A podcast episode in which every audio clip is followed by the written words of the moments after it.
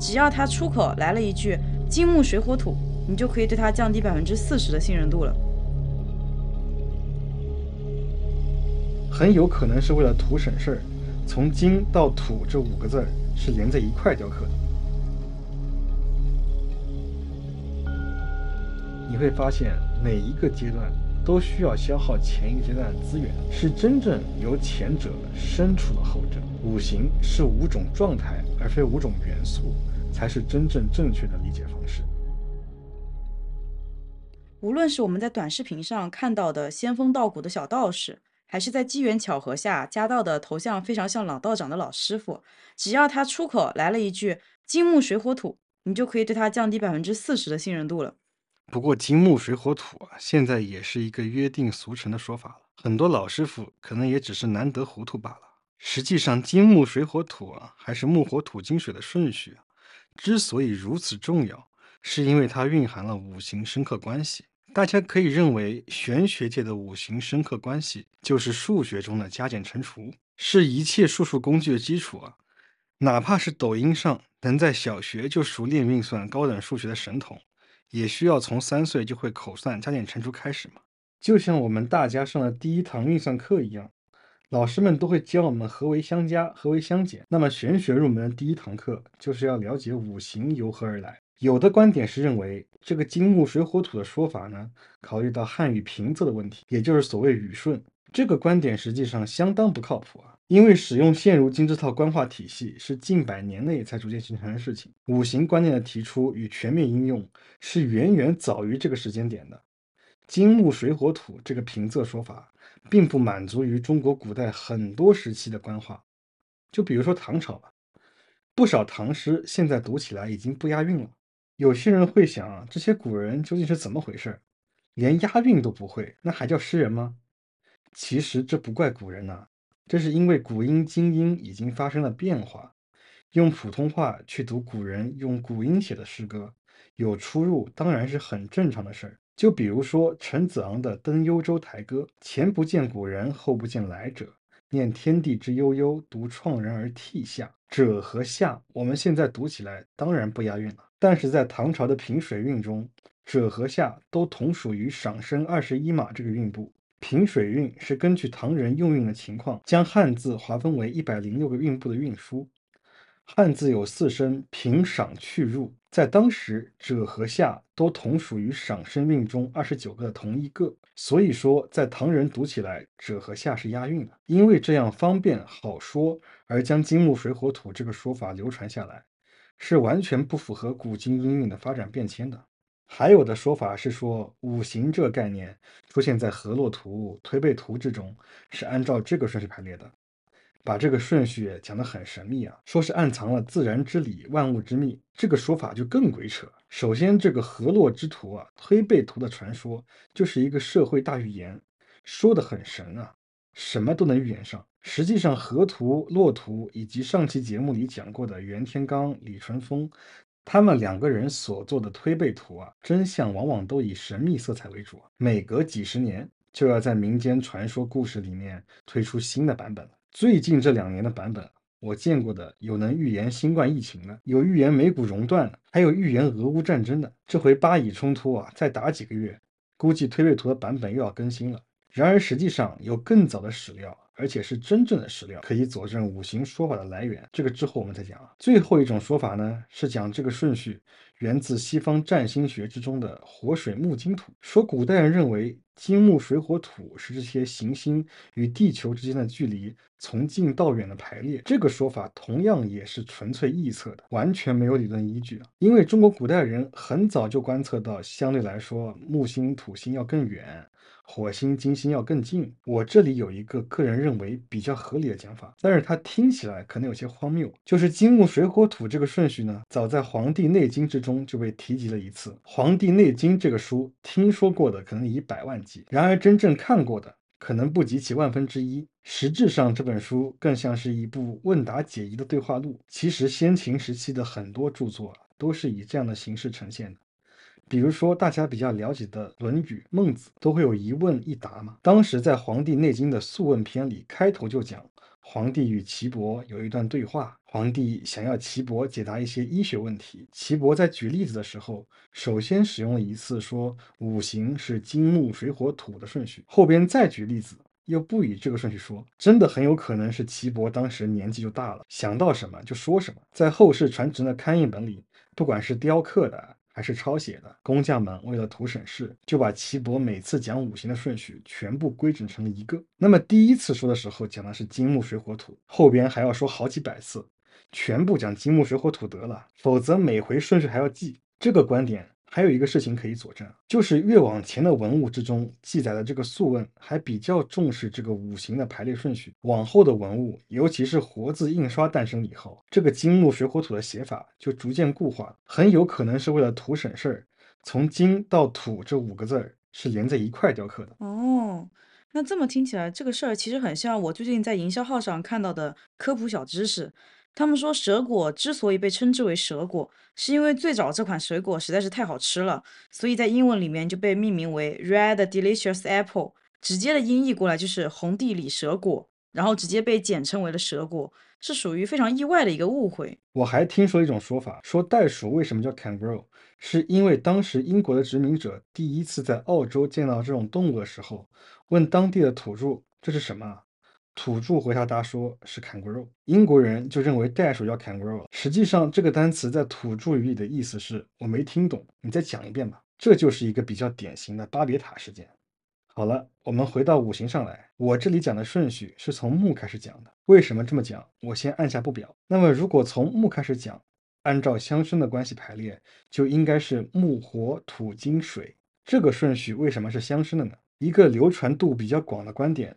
是将之归结于非常原始的五素理论，也就是说，金木水火土是构成我们这个物质世界的五种属性、五种元素，我们生活的一切都与之息息相关。我们知道，最早的起火方式是钻木取火，心静则火灭，所以自然得出木能生火。而燃烧的灰烬散落在地上，形成了新的土壤。古人发现，过火的土会更有肥力。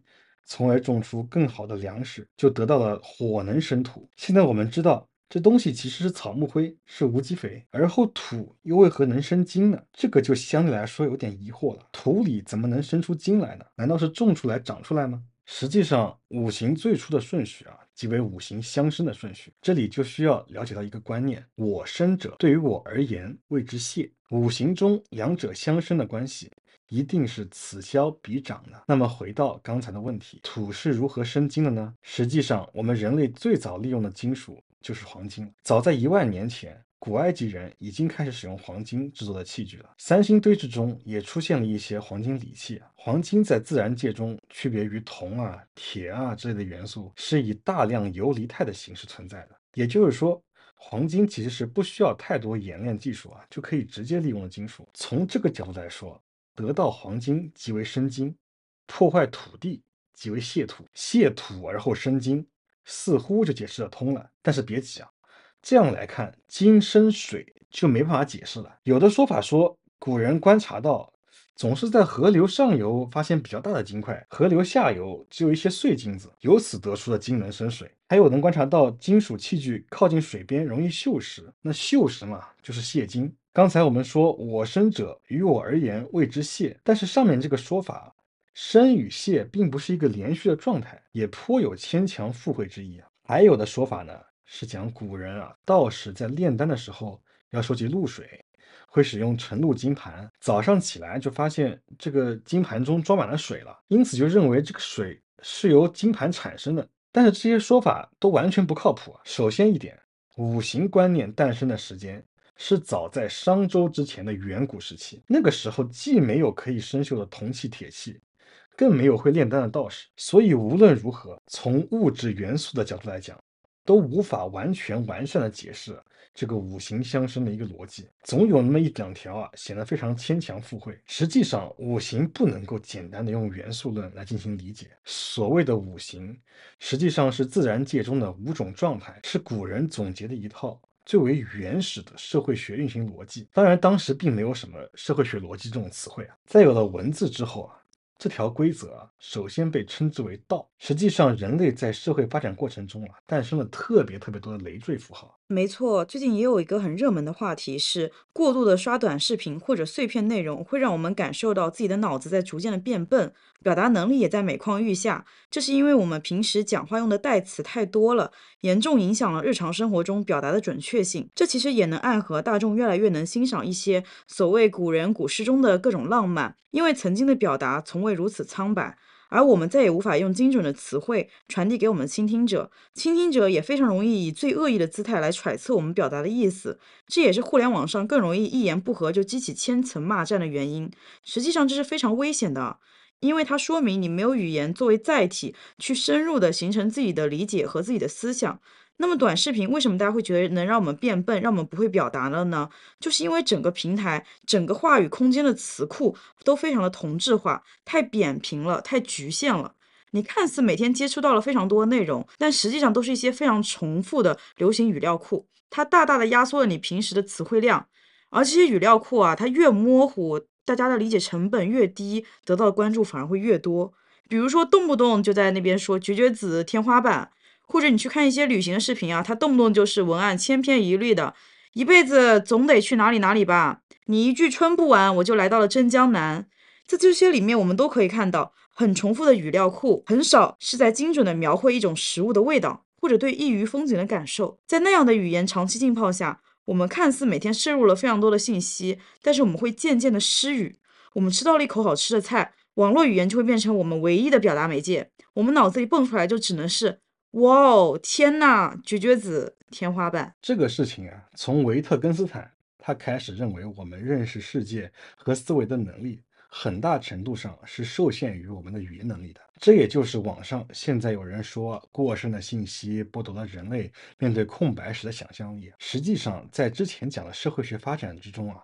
语言的惰性更是存在。就比如说，黑格尔提出对于绝对精神这个概念的解释：绝对精神是客观独立存在的某种宇宙精神，这种精神实为一种逻辑思维，是脱离了人并与客观世界相分离的，只以概念的形式表现出来。绝对精神是先于自然界和人类社会永恒存在着的实在，是宇宙万物的内在本质和核心，万物只是它的外在表现。绝对精神是一种活生生的、积极能动的力量。精神从来没有停止运动，它永远是在前进运动着。精神的辩证运动就是内在的概念内在发展。精神由于自身包含着内在矛盾，使它不断的自我否定而向前发展。绝对精神自我发展阶段是逻辑阶段、自然阶段、精神阶段。绝对精神自我发展，也就是它的自我认知过程。而黑格尔的整个哲学。正是对绝对精神的发展过程以及其自我认知过程的系统阐述。上面这段话中晦涩难懂的绝对精神，实际上可以用一个字就简单概括，这个字就是道。我们来看看老子是怎么讲的：人法地，地法天，天法道，道法自然。这四个子句均为三个字。语法结构完全相同，而且从语义上首尾相关，所以老子的意思唯一解释就是：人的行为准则取决于地，而地的变化取决于天，天的变化取决于道。至于道本身，它不取决于任何其他东西，它只取决于自己本身的状态。这和绝对精神的定义是不谋而合的。所以道法自然的解释就是：道法本身是无为的，把自然理解为自己本然的样子。是理解老子这四个短句的关键。在老子看来，世界上的万事万物都受制于其他事物，唯独道是自在的，不取决于其他任何事物。黑格尔实际上就是把老子的道拿来了，分析出道的这种自在性，并且提出所谓的绝对精神。实际上，所谓道最直白简单的解释，就可以称之为自然的行为。金木水火土并不是五个元素。首先要知道，任何文明开始以前。都经历了一个孕育期，这个时期，文字、语言、天文历法、巫术、医术、神话体系还没有完整发展，可能说话都是咿咿呀呀的。一旦时期远古到那个地步啊，那么大自然中的一切肉眼直观可见的事物，比如说下雨、植物生长。打雷、闪电、森林起火等等等等，都是先民们第一经验积累和智慧启发的来源，而且这些事物会被认为是上天的神力和启示，并由此认为大自然万物有灵。这并不是中国的特色，几乎全世界所有的农牧业文明都是这么过来的。这也就是为什么在早期有些文明不约而同地选择了祭祀活动，会有一个专门负责和大自然沟通的职业，可能被称之为萨满啊或者巫师之类的人物。农耕文明起家的，别说先秦夏商周了。就是三皇五帝之前，祖先们心中有两件事情，天王老子来了都必须要重视。第一件事情就是天王老子本身，因为那个时候啊，咱们真的是靠天吃饭。第二个事情就是农耕技术的发展，这是一个农耕文明诞生的基本保证嘛。那么可以说，和农耕这项技术的发展史相比啊，无论它是重要性还是古老性，后面的一切阴阳五行、周易八卦、四柱八字。都是次生发展出来的新兴产物，有的吃，能繁衍，安全活下去。在现在看起来如此不神秘、朴素的目的，恰恰是一切所谓的神秘玄妙、智慧文化以及一切文明的前提保证。先民们对这几个肉眼可见的现象和状态啊，印象非常深刻，因为这几个现象状态直接关系到生存和繁衍。第一个状态。就是木质状态，我们可以称之为木之道，植物和农作物欣欣向荣生长的状态。第二个是火之道，火为人们带来了熟食和温暖，结束了茹毛饮血的生活。第三是土之道，农业活动最最基本的保障和前提，也就是土地和农耕技术本身。第四是金之道，变形和改造，无论是树枝、树叶、农作物和花草。似乎都会随着时间有形状外形的变化，然后才有果实和庄稼收成。这仿佛是大自然无形的手啊，按照一定的规律在塑造改造它们。就像手上狩猎务农的工具，也必须经过人手的打磨、重新改造、塑造，才可以当做工具来正常使用。第五就是水之道，生命的源泉水，它总是从天上下来，从高处流下来。不仅可以用容器来储存它，它自己也可以往河流、往地下渗透。它只有去渗透了，农作物才会生长，河流才不会干涸。那么五行的相生轮转，它讲述的是一个原始的农耕部落该以怎么样的形式才能生存下去。现在，假设你是一群迁徙的部落流民中的领袖，经过长途跋涉，你们终于在一块安全舒适的地方驻扎下来了。你们现在开始的第一个行为，就可以称之为木之道，像一棵树一样扎下根来，种植粮食，收集植物。你作为领头人，号召大家来从事生产，为了部落存活，这是你们必须要做的第一件事情。这也就是为什么我们说甲木会有一个领导、领袖的感觉。当食物开始变得充沛之后，人们开始产生欲望和冲动，开始庆祝我们终于有了新的家园了。开始在夜里扩大生产力，这个时候你们在践行的就可以称之为火之道。有了火，才能开始庆祝，开始享用成熟的美食。这个阶段，部落里的人呢，开始用颜料装饰自己，区别于他人。最早的颜料其实就是木炭，产生了最为原始的美。这也就是为什么我们说离火运开始啊，会利于美学，利于女性，它的根本逻辑。在扩大生产力的火之道结束了之后。部落里的下一个任务是高屋建瓴，划分领地。你作为族长，要建设比别人更大的房子。种植的粮食现在成熟了，需要造一个谷仓，将粮食储存起来。你召集一些心灵手巧的工人过来制作陶器，用来装水、装食品。这个阶段需要分配并且消耗生产力，建造最基本的设施，这也就是所谓的土之道。在基本设施和部落之中产生分化了以后，你发现身边能人不少。他们对于部落之中的分配方式有他自己的见解，你决定制定一些规章制度和管理方式，来控制这些野心勃勃的后生。因此，你选择用你能收集到最稀有、最坚硬的物质——金属，来制成武器、防具、防卫自己。这也就是暗藏了制度、规则和控制感的金之道。在部落一天一天发展之后，你发现仅仅依靠武装已经没法控制所有人。因此，你制定了一些粗陋的规则，比如告诉大家不可以随意杀人，不可以偷盗，不可以奸淫，不可以好吃懒做，要靠自己的力量和技术获得食物和尊重。这个粗陋的教条传给下一代，下一代再传给下一代，就形成了教育。这个充满教育、教化和成长的水之道，融汇了之前的每一个阶段，直到不知道多少代子孙，再带这些知识迁徙到下一个宜居的地区，重新走入属于他那辈的木之道。就像我们之前节目也提到过的新东方，为什么说新东方这个名字好？因为东方属木，从水之道走向木之道这个阶段。就是从知识走向教育的一个路径，因此属木啊是非常利于教育行业的。用这样的方式去理解，你会发现每一个阶段都需要消耗前一阶段的资源，是真正由前者生出了后者。五行是五种状态，而非五种元素，才是真正正确的理解方式。在原始社会时期啊，早就有人发现了这之中的规律，但是当时并没有人发明符号。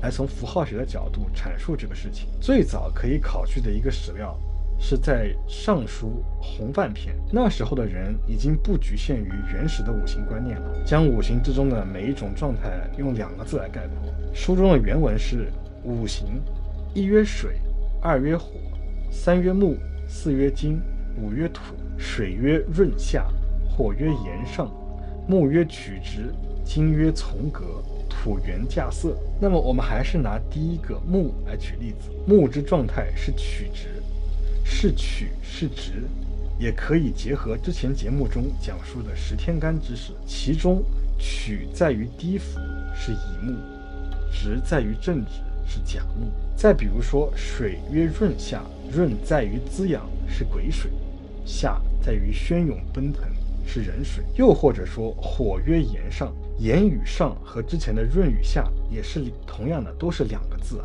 灼热刺痛的炎正好是丁火，福照普世的上正好是丙火。这五组词刚好前一个字贴切阴干，后一个字贴切阳干。实际上这不是巧合，这刚好暗合了古人的谦逊表达方式：阴前阳后，欲扬先抑。